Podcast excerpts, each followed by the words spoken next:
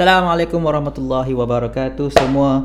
Selamat datang ke IG Live saya sekali lagi. Seperti mana anda lihat di bahagian thumbnail, topik hari ini tentang suami pinjam duit isteri. You know, isteri lagi banyak duit. Ini dia boleh wujud dalam beberapa situasi. Sebab saya pernah terima beberapa variasi masalah yang sama. Masalah dia sama, tapi dia ada beberapa variation. Sebagai contoh, rambut pula. Sebagai contoh, isteri kerja gaji lagi banyak daripada suami. Okay, so suami pun mungkinlah in certain situation dia bergantung kepada isteri untuk beberapa perbelanjaan rumah. Itu satu situation. Satu lagi situation mungkin saving isteri lagi banyak. Okay, so bukannya dia gaji banyak tapi saving dia lagi banyak daripada si suami. Alright, ataupun suami kehilangan kerja, so isteri kena take over untuk provide for the family. Dia ada banyaklah situasi dia.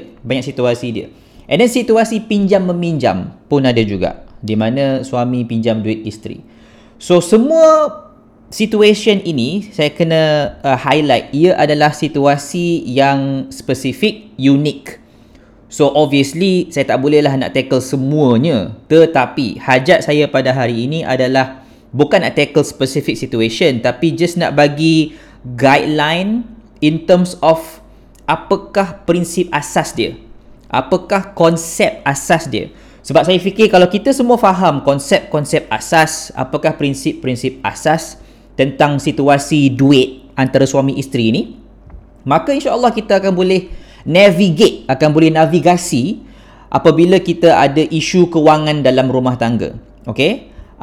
Full disclaimer, saya bukan pakar, saya bukan expert. The reason why saya cakap pasal topik ni hari ni, satu sebab ramai orang tanya, dua walaupun saya bukan pakar, saya boleh share apa yang saya buat dengan isteri saya, mungkin boleh bagi inspirasi. Bukan nak kata you boleh copy paste, tapi at least bagi inspiration lah. And then a few konsep asas yang bagi saya universal, saya rasa semua Muslim patut tahu benda ni.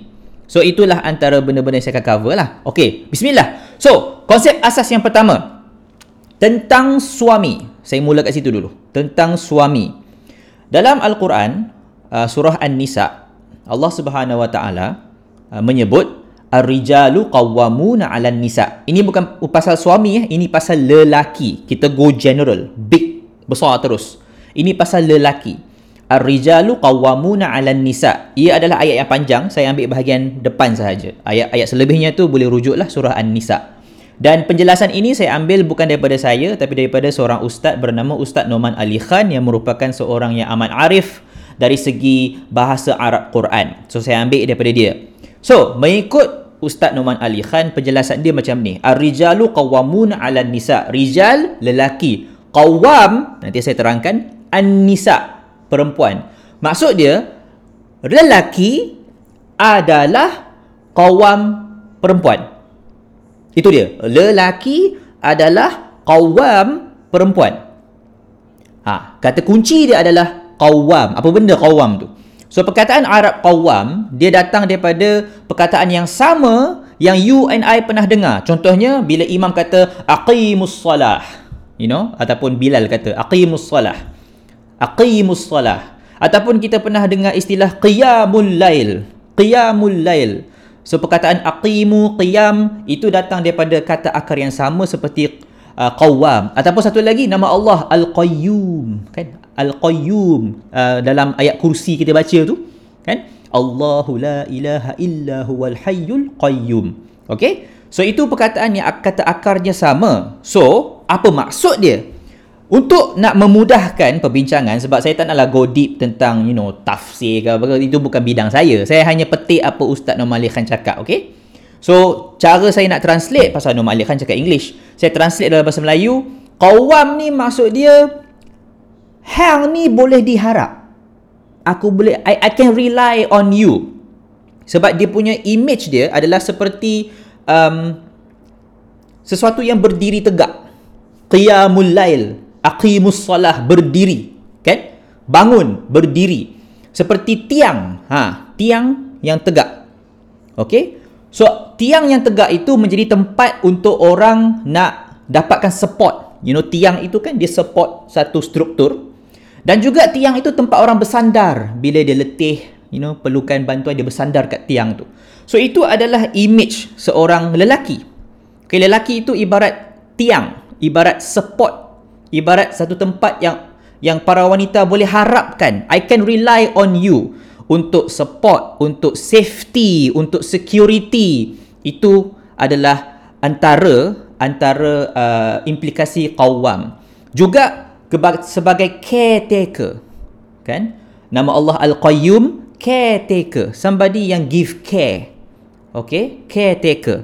Itu juga salah satu daripada makna qawam. So, bila Allah kata ar-rijalu qawwamuna 'ala nisa, maksud dia lelaki adalah caretaker, support system, boleh diharap bagi pihak wanita. Dan ayat ini menariknya, dia bukannya ayat suggestion tau. Dia bukannya macam alangkah baiknya kalau lelaki boleh jadi qawam. Tak. Ataupun ayat bunyi macam lebih afdal kalau lelaki jadi qawam. Tak, ayat ini direct. Dia buat equation terus. Lelaki sama dengan qawam wanita. Makna kata ini adalah macam definisi kamus. Definisi kamus seorang lelaki kalau ikut perspektif Quran lah. Maknanya kalau kita buka kamus tu, cari perkataan lelaki, maksud dia apa? Qawam wanita. Okey? Makna kata kalau kita bukan qawam, kita bukan lelaki. Itu dia punya implikasi dia lah.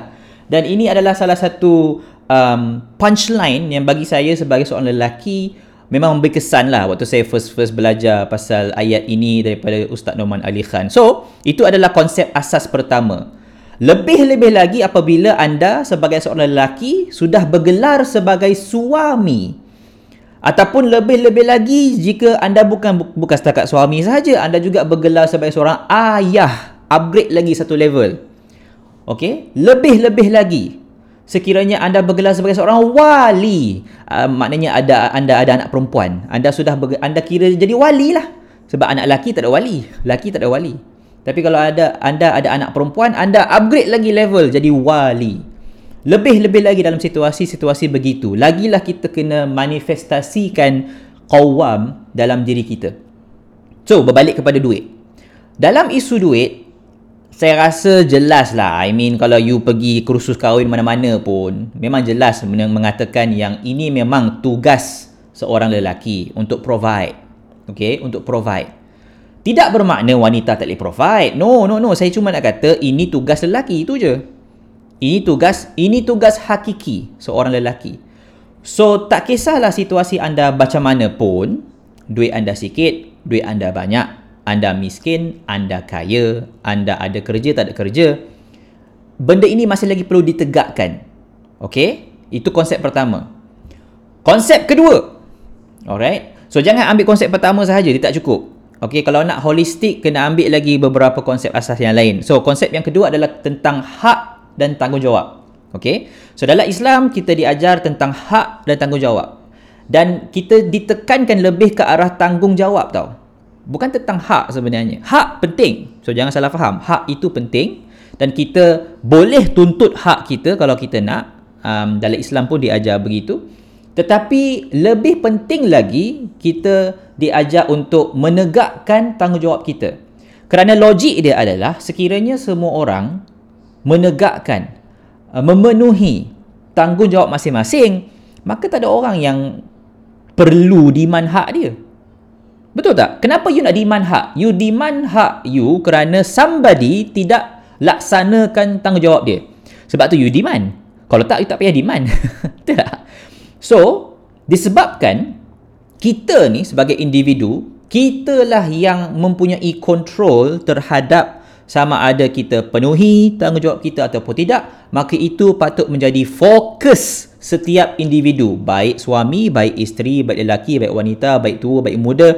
Kita kena fokus apa tanggungjawab aku, bukannya fokus apa hak aku. Sebab kalau kita fokus apa hak aku, kalau kita fokus banyak ke situ, nanti dia akan jadi satu situasi di mana kita berada dalam satu komuniti yang asyik demand hak saja.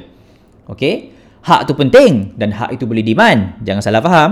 Tetapi in terms of dia punya priority, kita patut prioritizekan melaksanakan tuntutan tanggungjawab kita terhadap insan-insan yang kita bertanggungjawablah. So dalam situasi suami isteri, suami bertanggungjawab untuk memenuhi nafkah isteri. Betul, itu betul. Tetapi satu lagi benda yang mungkin kita tak tahu ataupun kita lupa ataupun kita terlepas pandang adalah bagi pemilik hak itu, dia boleh nak lepaskan hak dia. Kalau dia nak, kalau dia rela, kalau dia sudi, tanpa paksaan, tanpa pressure, tanpa rasa bersalah, tanpa rasa intimidasi, tidak ada like psychological pressure ke apa ke, tak ada. Dia dengan senang hati, lapang dada, dengan happy-nya dia lepaskan hak dia. Sebagai contoh, suami hilang kerja sebabkan pandemik kan. Suami hilang kerja menyebabkan punca pendapatan keluarga pada waktu tersebut terputus. Okey.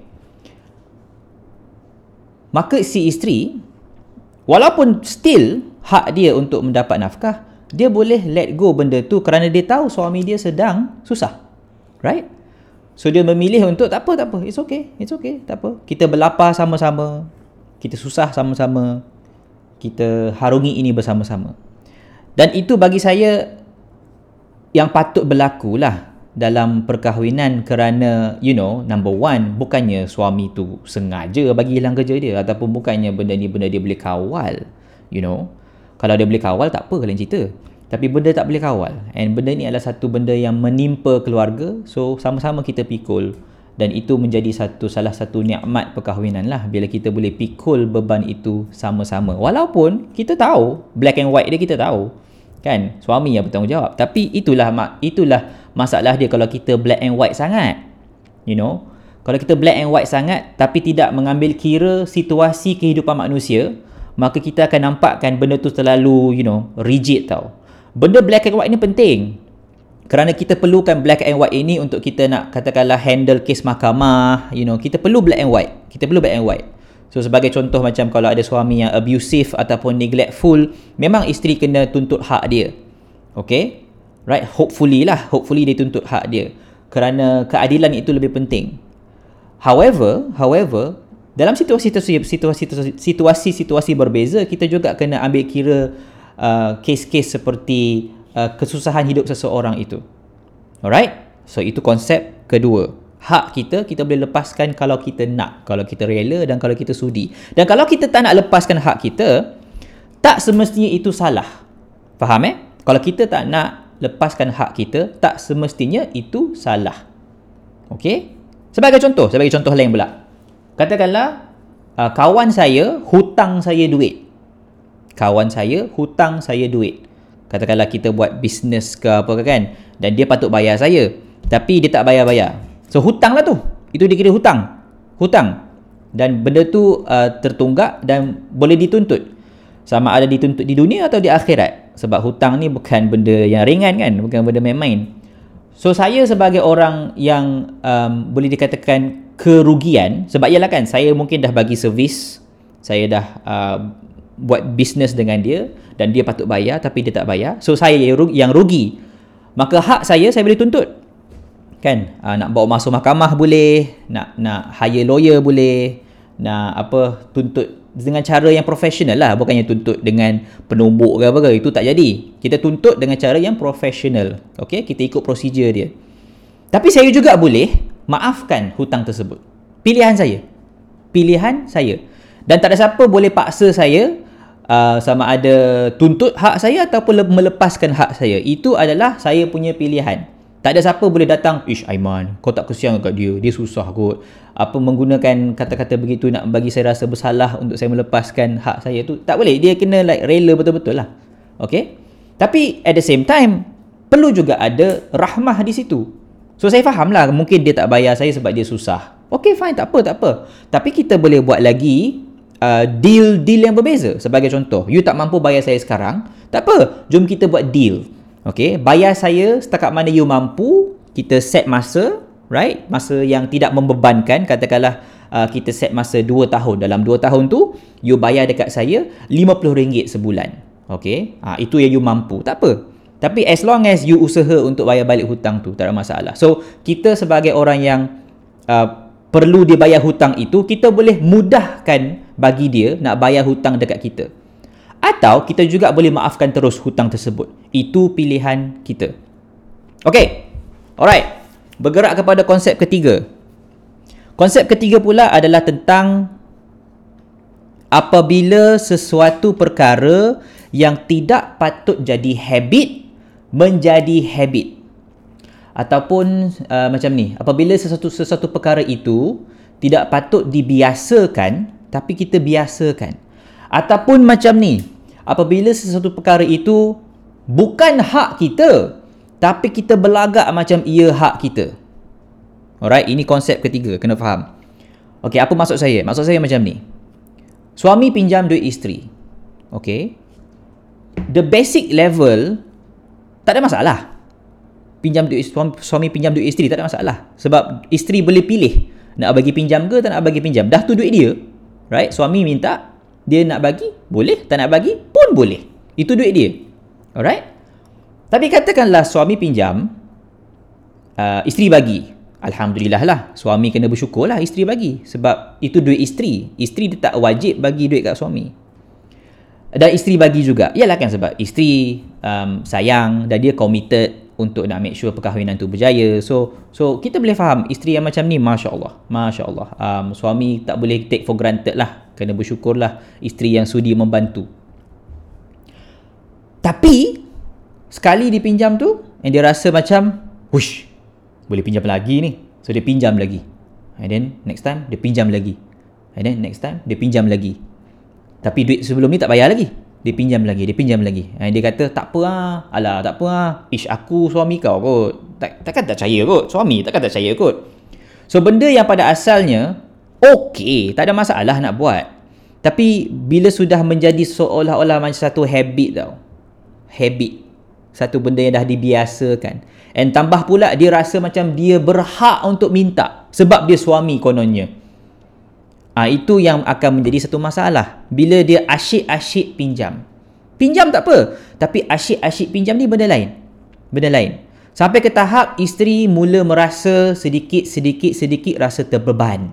Mula-mula tu dia rela. Dia happy. Dia seronok. Ush, aku boleh bantu suami. Seronoknya. Tapi lama-lama dia rasa macam, Alamak dia minta lagi. So nampak tak? Kerelaan tu sedikit-sedikit terhakis. Dan kita faham ini just normal human punya nature. Dan itu bukan nak kata isteri tu kedekut. No. Macam mana you nak kata isteri tu kedekut? Dia sudi bantu dah. Kan? Dan kalau dia tak nak pun, itu bukan dia kedekut, itu duit dia. Dan katakanlah suami dah susah sangat-sangat, tapi isteri tak nak tolong langsung, itu kes lain. Itu kes sama ada you berkahwin ni betul-betul nak partnership, susah senang bersama, ataupun you hanya semata-mata kerja kau kerja aku, you know, main isolation macam tu. Itu kes lain. Tapi bila si suami menjadikan ia satu habit untuk pinjam sampai isteri rasa terbeban dari segi fizikal ke atau psikologi ke emosi ke, tak kisahlah, terbeban, itu sudah menjadi satu benda lain. Okey, benda lain. Dan konsep terakhir yang saya nak kongsi di sini adalah tentang pinjaman itu sendiri. Okay, ini benda yang mungkin orang kita tak biasa buat. Saya rasa lah tak biasa buat, sebab beberapa kali saya jumpa kes yang macam ni, di mana dia bagi pinjam tapi dia tak buat perjanjian. Dia bagi pinjam, okay, tapi dia tak buat perjanjian. Dia tak buat black and white, tidak bertulis. Okay, dia tak bagi tahu yang saya pinjamkan duit ini kepada dia sekian-sekian-sekian dengan amount sekian-sekian-sekian pada tarikh sekian-sekian, dan juga tulis kat situ dia punya deal dia, perjanjian dia adalah duit ini akan dibayar balik berapa ringgit sebulan dan berapa lama, so sekian lah, macam kontrak dengan bank, you know, macam kontrak mana-mana kontrak lah. You akan stipulate, you akan tulis dengan detail apa sebenarnya intipati perjanjian pinjaman itu, dan ramai orang tak buat. You know, lebih-lebih lagi kalau dia bagi pinjam duit yang bagi dia adalah amount yang besar. Okay, amount yang besar. Alright. Lebih-lebih lagi ni banyak lah. Lebih-lebih lagi kalau si dia tu belum lagi jadi suami you.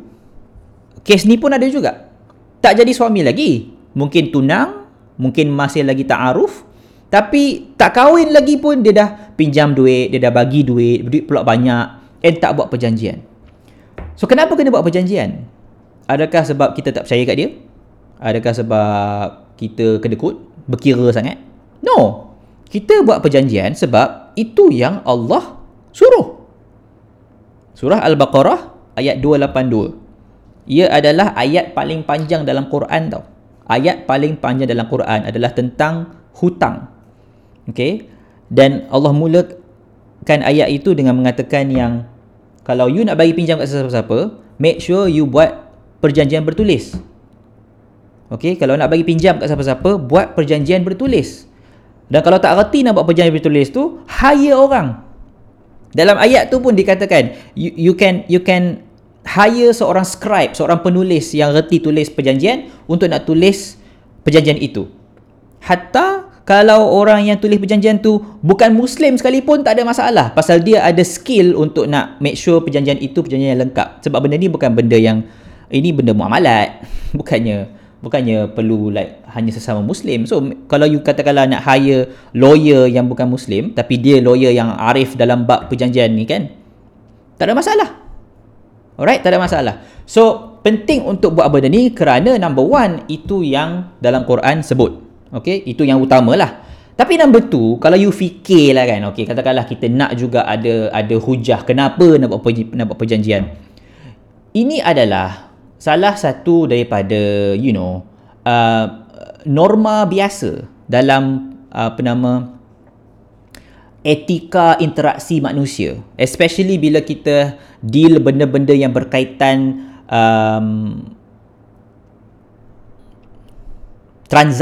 transaction, okay? Macam bisnes sebagai contoh, dalam kes ni pinjaman, even perkahwinan pun ada kontrak.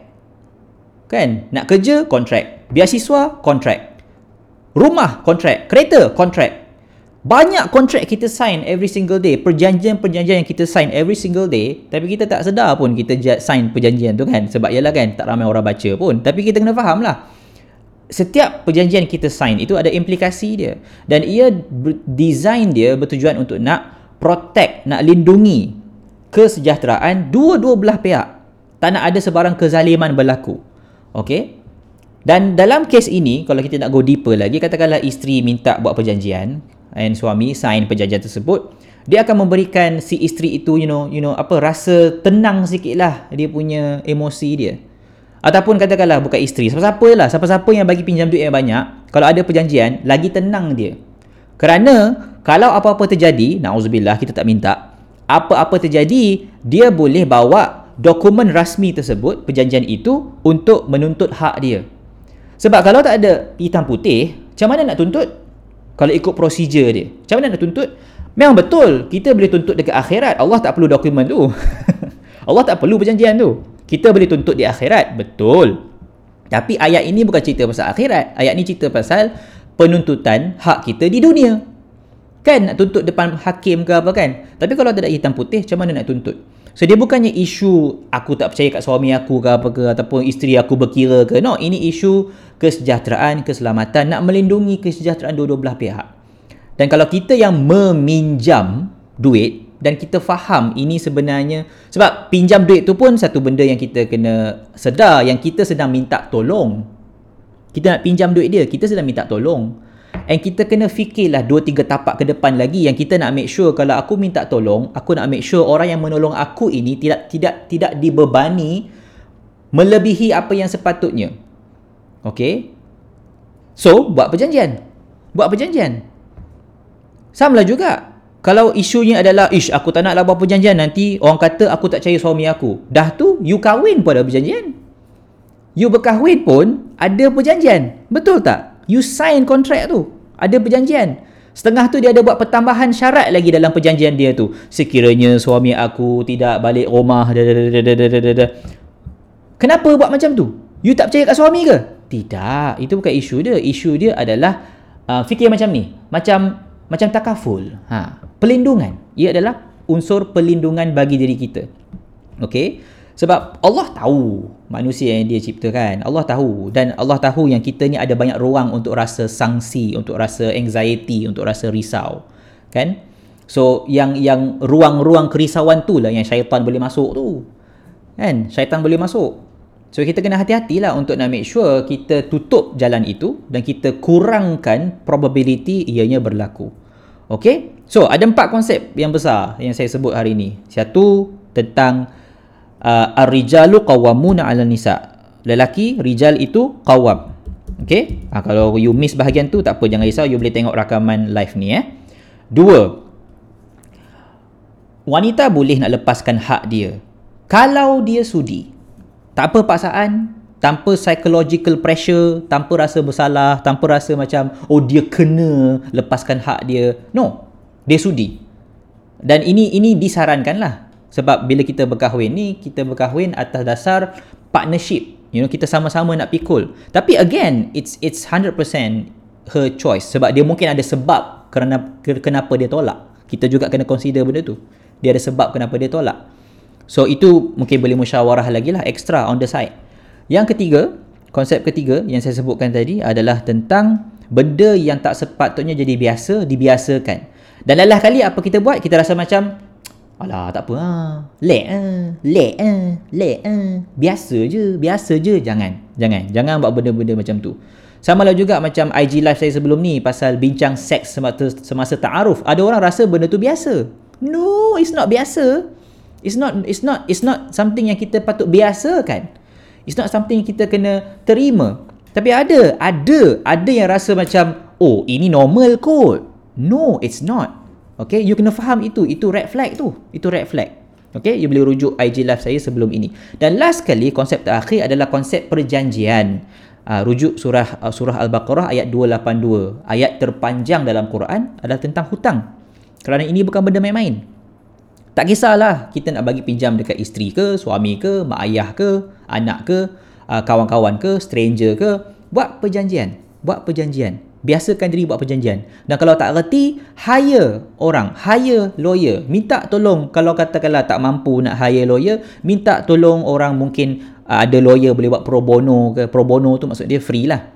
So itu adalah 4 konsep asas yang boleh saya kongsikan. Ada banyak lagi benda boleh saya kongsikan, tapi untuk isu ini specifically, isu suami pinjam duit isteri, sebab isteri lagi banyak duit kan. So saya hanya kongsikan 4 konsep asas ini. Alright?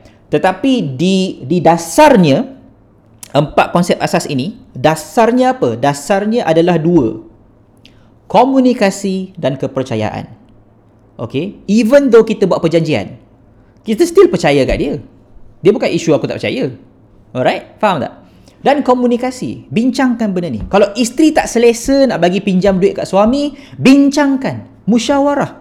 Jangan pendam rasa tu. Sebab rasa tu akan datang balik. Okay?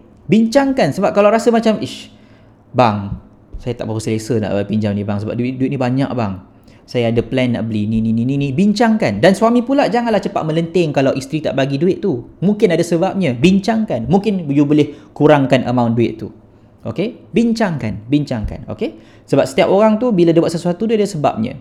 Dan yang pasti, jangan jadikan ia satu benda yang biasa. Okey, sekali-sekala okey, tapi kalau dah dibiasakan sangat sampai ke tahap yang orang tersebut rasa terbeban, rasa pressure, rasa stres, terganggu emosi dia, tak patutlah berlaku. Kerana kita kena ingat, ar-rijalu qawwamuna 'alan nisa. Okey? So, itu sahaja daripada saya. Sekiranya anda ingin dapatkan rakaman, boleh rujuk saya punya IGTV untuk rakaman IG live ini, atau kalau katakanlah ada masalah audio ke apa ke, you boleh rujuk podcast saya nanti. Saya akan upload dalam podcast saya tentang topik ini. Ini sebagai safety lah, kot-kot lah tiba-tiba cut off audio kan, sebab kadang-kadang berlaku, banyak kali berlaku. So saya tak nak benda yang sama berulang balik. Alright? Okay, so sekarang saya ada beberapa minit lagi, lebih kurang 10 minit, lebih kurang macam tu. So, saya nak tengok bahagian komen dekat IG ni. Kod-kod lah ada soalan yang saya terlepas. Kalau ada soalan, boleh tanya. Saya ada 10 minit. And then, lepas tu saya nak stop. Sebab saya perasan kalau saya go lebih, macam 55 minit macam tu kan, dia dah mula dah buat perangai, dia pergi cut off audio, dah dua kali dah jadi. So saya nak make sure this time saya ada timer kat sini yang saya tengok supaya saya tak terlebih masa. Alright. Dan kalau katakanlah audio terputus, janganlah janganlah pergi mesej saya sebab saya tak nampak mesej sekarang kalau audio terputus. Tapi kalau komen kat bawah ni, insya-Allah saya akan cuba scroll kat bawah supaya saya nampak. Alright, so ada soalan daripada 40 Fits. Abang, kalau saya sembang dengan kawan saya, lepas tu kawan lain pun nak sembang juga, lepas tu kan, kami sembang sampai 3 ke 4 jam, lepas tu abang buat apa tu? Saya tak faham. Apa point ni? You sembang dengan kawan you, lepas tu kawan lain pun join, lepas tu sembang sampai 3-4 jam, lepas tu abang buat apa? You pilih lah nak buat apa. You nak terus sembang ke? You nak tamatkan sesi sembang tu ke? You nak pergi buat kerja lain ke? Pilihan you lah buat apa. Firdaus tanya, kenapa kucing tak suka saya? Saya tak tahu, kena tanya kucing tu. 44 Huiz tanya, kalau nak bagi sebab tak nak dia pinjam dari orang lain sebab dia memang dah usaha untuk cari, macam mana? Kalau dia dah usaha, tak ada masalah. Tak ada isu tau. Kalau si suami itu like betul-betul menunjukkan yang dia mencuba, tak ada masalah. Itu tak termasuk dalam perbincangan kita hari ini. Kalau dia berusaha, isteri nampak dia bersungguh-sungguh, tapi you know, duit still tak masuk. Tapi dia try. That's the thing yang saya rasa kita kena appreciate. Dia cuba, dan dia cuba betul-betul. Bukannya cuba separuh jalan, bukannya cuba hangat-hangat tek ayam. No, dia cuba betul-betul. Tapi ialah kan, kadang-kadang dengan mencuba pun still mungkin tak dapat apa kita nak. Dan Allahu alam, Allah lebih mengetahui kenapa begitu keadaannya. Mungkin Allah nak bagi something in the future kalau kita sabar sikit lagi, ataupun benda yang kita nak tu benda tak baik untuk kita. Allahu alam, Allah lebih mengetahui. Tapi kalau dia cuba, tak ada isu kat situ. Okay, tak ada isu kalau dia cuba. Right. Tapi kalau katakanlah isunya adalah dia dah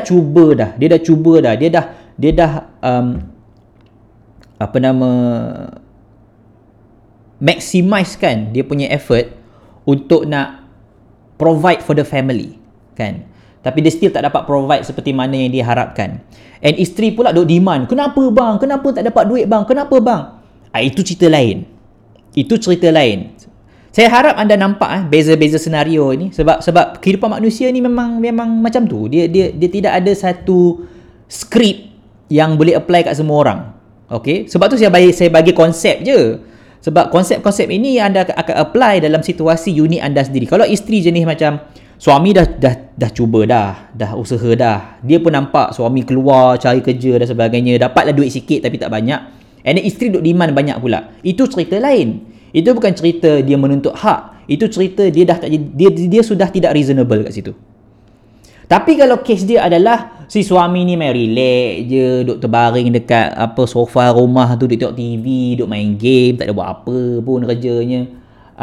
Itu cerita lain pula. Saya nampak tak? Dia ada banyak situasi dekat sini. So saya susah nak cater kepada semua situasi ni, sebab itulah saya hanya bagi konsep. Okay? So dengan harapan anda akan bijaklah untuk apply dalam situasi-situasi masing-masing. Okay? Situasi-situasi masing-masing. Alright? So, itu tujuan saya, hanya bagi kita konsep sahaja. Harapannya anda boleh apply.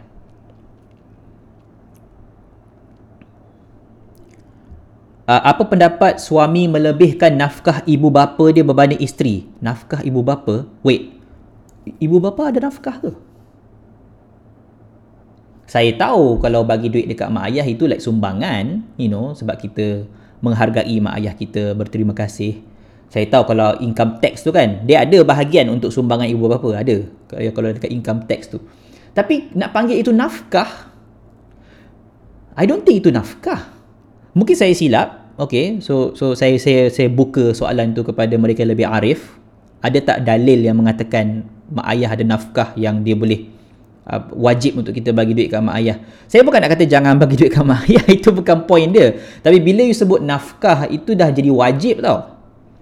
Setahu saya, kewajipan anak kepada mak ayah adalah ihsan. melayan mereka dengan baik, menjaga mereka dengan baik. Ihsan itu memang saya tahu wajib, kan, layan mereka dengan baik. Tapi layan mereka dengan baik tak semestinya dengan duit. Kadang-kadang mak ayah tak nak duit pun. Apa dia nak? Dia nak anak dia call dia, dia nak anak dia main jenguk saya sekala, dia nak anak dia ingat dekat dia. Nampak tak? So I don't know. Mak ayah ada nafkah? I don't know. Interesting. Tapi yang saya tahu, isteri ada nafkah. Itu saya tahu, for sure. Bila you kahwin dengan dia, maknanya bapa dia, wali dia, melepaskan anak perempuan dia dekat you. Ingat bapa dia melepaskan anak perempuan dia dekat you. Kalau tak, bapa dia yang kena tanggung dia, kan? By the way, cara saya cakap ni bukan saya nak bagi tahu yang isteri tu tak boleh independent. No, wife saya very independent. Dia ada kerja sendiri, dia ada gaji sendiri, dia boleh independent. Tapi ini adalah isu tanggungjawab. Okey, isu tanggungjawab itu isu dia, isu tanggungjawab. Lebih-lebih lagi kalau isteri tu tak bekerja, right? Isteri tak ada income. So itu lagilah kena fikir apabila kita menjadi provider kepada isteri tersebut, wanita tersebut. So dalam kes ini saya rasa perlu ada hikmah lah. Saya nak bagi jawapan hitam putih pun payah, sebab saya tak tahu apa situasi mak ayah dia mungkin susah ke apa ke, sebab tu si anak ni bagi duit kat mak dia. Saya tak tahu, dia ada banyak, dia punya variable yang kita kena tengok. Faham tak? Dia ada banyak variable yang kita kena tengok. So nak bagi jawapan hitam putih susah. Tapi apa yang saya boleh bagi tahu adalah bawa bincang. Okey, benda ni boleh negotiate, benda ni boleh kita bincang, boleh musyawarah, sebab anda tahu situasi anda. Saya tak tahu. So kalau tanya saya pun saya tak boleh bagi jawapan. Macam saya cakap tadilah, saya tak tahu situasi mak ayah dia macam mana. Kenapa si anak lelaki ni bagi duit kat mak dia?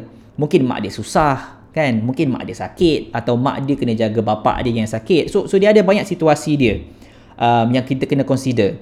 So, you kena decide based on konsep-konsep asas yang kita tahu, prinsip-prinsip asas yang kita tahu, hukum hakam asas yang kita tahu, and then, decide based on that. Okay, decide based on that. Yang penting, musyawarah. Okay, musyawarah.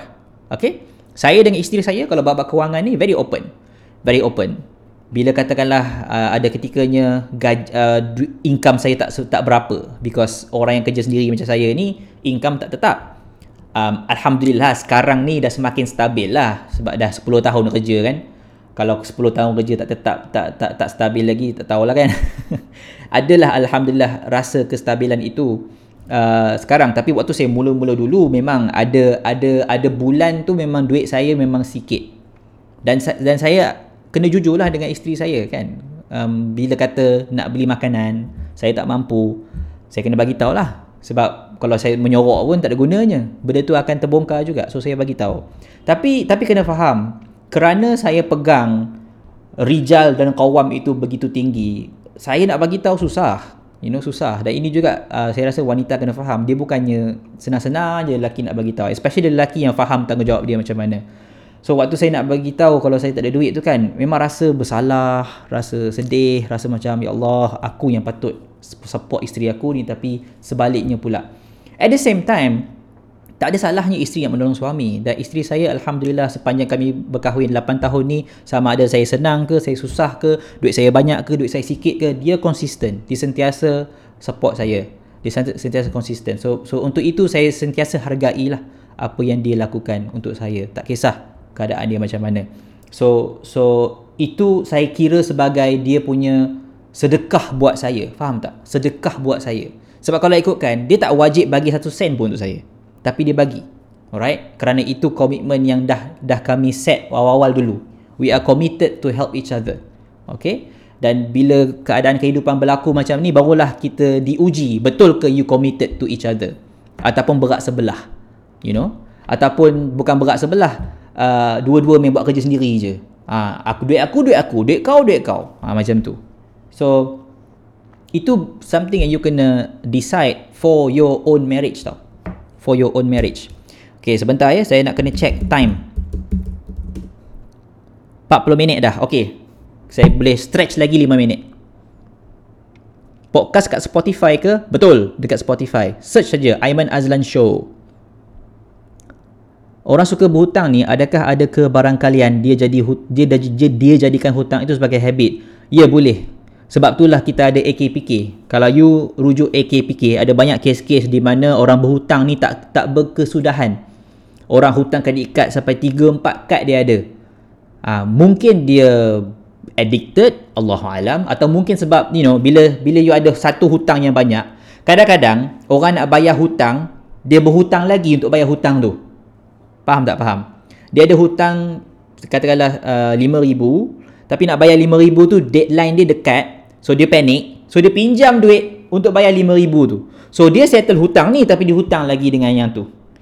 So sebab itulah hutang ni benda yang kita kena fikir banyak kali sebelum kita decide nak ambil ataupun nak bagi. Alright, so sebab tu penting ada perjanjian, penting ada hitam putih, penting ada official documentation, dan penting ikut prosedur sepatutnya, bukannya ikut jalan belakang, bukannya main along, bukannya pinjam dia orang tapi tak bayar balik. So kita ikut betul-betul because kita nak jaga ni kemaslahatan ni, kita nak jaga. Dan hopefully mereka yang berhutang tu dia ambil serius lah hutang dia, dia ambil serius hutang dia. Okay, kalau katakanlah tak mampu, jangan main pendam-pendam. Bagi tahu you tak mampu and kita buat deal. Buat deal. Janganlah you tak mampu bayar hutang, you tiba-tiba senyap je mengharapkan orang tu kononnya nak maafkan hutang tu. Jangan senang-senang nak mengharapkan orang maafkan, especially kalau amount duit tu banyak. You mungkin tak tahu benda tu dia mungkin simpan untuk nak beli benda lain, tapi sebab dia sayang dekat you, dia bagi duit tu dekat you dengan harapan you akan bayar balik. Tapi you tak bayar balik, takkah hancur hati dia tu? Faham tak? So saya sarankan jangan jadikan dia satu habit lah. Pada awal-awal lagi jangan jadi habit. Like credit card sebagai contoh, kalau you muda lagi, like awal 20-an baru start kerja, saya nasihatkan jangan ambil credit card. Saya sebagai contoh, saya hanya ambil credit card like 3-4 tahun yang lalu kot. Baru je, like early waktu kat universiti tak ada credit card. Tahu tak kat universiti ada orang offer credit card untuk student. Gila ke apa? Memang betul, waktu kat universiti ada wakil bank datang. Saya ingat lagi, wakil bank datang offer credit card kat saya. Dia kata, "Oh, you layak." Yelah layak, tapi adakah aku mampu? You tak kira benda tu. Layak ni tak semestinya mampu. Right? So hati-hatilah. Saya nasihatkan jangan ambil credit card sampailah you punya duit income bulanan itu somewhat stable dan you yakin you boleh bayar kad itu consistently setiap bulan. Alright, dan kalau you nak ambil credit card pun make sure limit tu limit yang kecil. Janganlah start ambil terus ambil limit besar-besar. Credit card limit tu. Itu satu contoh lah credit card, sebab credit card ni benda yang paling biasa yang orang berhutang. Tapi dalam banyak keadaan lain macam pinjam duit orang, jangan biasakan diri pinjam duit orang ni. Jangan biasakan diri. Okay, sebab dia boleh jadi macam, dia bagi pinjam, maknanya boleh pinjam lagi lah. Jangan. And make sure you selesaikan hutang itu cepat mungkin. Kita kena rasa takut tau bila kita pegang hutang ni, kena ada rasa takut tu. Dan kita kena berusaha untuk langsaikan hutang itu secepat mungkin. What is your definition of rijal and qawam? Dah diterangkan awal tadi, boleh tengok recording. Macam mana nak hilangkan addiction? Jumpa pakar. Saya sarankan mula-mula jumpa kaunselor dulu. Kalau katakanlah kaunselor melihat itu sebagai situasi yang berat, kaunselor boleh refer kepada psychiatrist atau psikologis. Okay, susah nak terus terang pasal duit, macam mana nak mulakan conversation pasal finance? Saya dengan isteri mula seawal waktu ta'aruf lagi. Kita orang memang start dari awal benda ni. So sebarang benda yang you nak bina dalam perkahwinan kena start sekarang. Dia tak boleh kata macam nanti-nantilah. No, kena start sekarang. Pasal anything yang you bina itu, dia perlu ada foundation dia, and dia kena ada rangka dia, dia kena ada dinding dia. Bukannya you macam bina macam tu, pop jadi. No, dia bina slow-slow. So start awal. Tapi kalau you start lewat, jangan risau, you masih lagi boleh start, tapi kena tahan lah. Ada fasa awkward dekat situ. Ada fasa awkward dekat situ. So, kalau you boleh start awal. Tapi kalau you dah terlepas dah waktu awal tu, jangan risau. Masih lagi boleh catch up. Tapi you kena tahan dengan waktu awkward tu. Rasa awkward tu. Katakanlah, dah 10 tahun kahwin, tak pernah bincang pasal duit ni. You nak start bincang pasal duit ni, you kena faham lah mungkin ada resistance dekat situ. Okay? Tapi itu adalah dia punya proses dia lah. Proses dia. Do you know how much Amira earn and do you tell her yours? Yes. By the way, okay, before saya jawab, saya nak highlight, ini untuk perkahwinan saya. It works for us. For Mira and I. It works for us. Saya bukan nak kata benda ni you boleh apply dalam semua keadaan. No. Tapi kalau saya dengan isteri saya, ya, kami tahu pendapatan masing-masing. Ada orang kata jangan, ada orang kata tak apa. So ini adalah I think subjective punya question. So dia bergantung kepada you and your wife lah, or you and your husband lah. How do you set up your marriage tu? Macam saya dengan wife, kami tak ada masalah pun nak kongsi pasal pendapatan ni. You know, it works for us. It works for us. My wife knows how much I make, and I knows how much she makes. And kami I think over the last 8 years kami dah like create boundaries about, like for example, duit wife saya tak kacau. Saya takkan minta, saya takkan sentuh unless saya betul-betul desperate sahaja yang mungkin saya akan minta. Itu pun dalam 8 tahun saya berkahwin ni kan. Saya boleh kira satu tangan lah berapa kali saya minta duit wife saya. And I always like rasa macam I have to pay back, and itu benda yang saya ambil serius lah. Okay, itu benda saya ambil serius. And itu soalan yang ditanya tadi tu yang saya tak sempat jawab sebab IG live cut off saya punya audio. Tapi tak apa.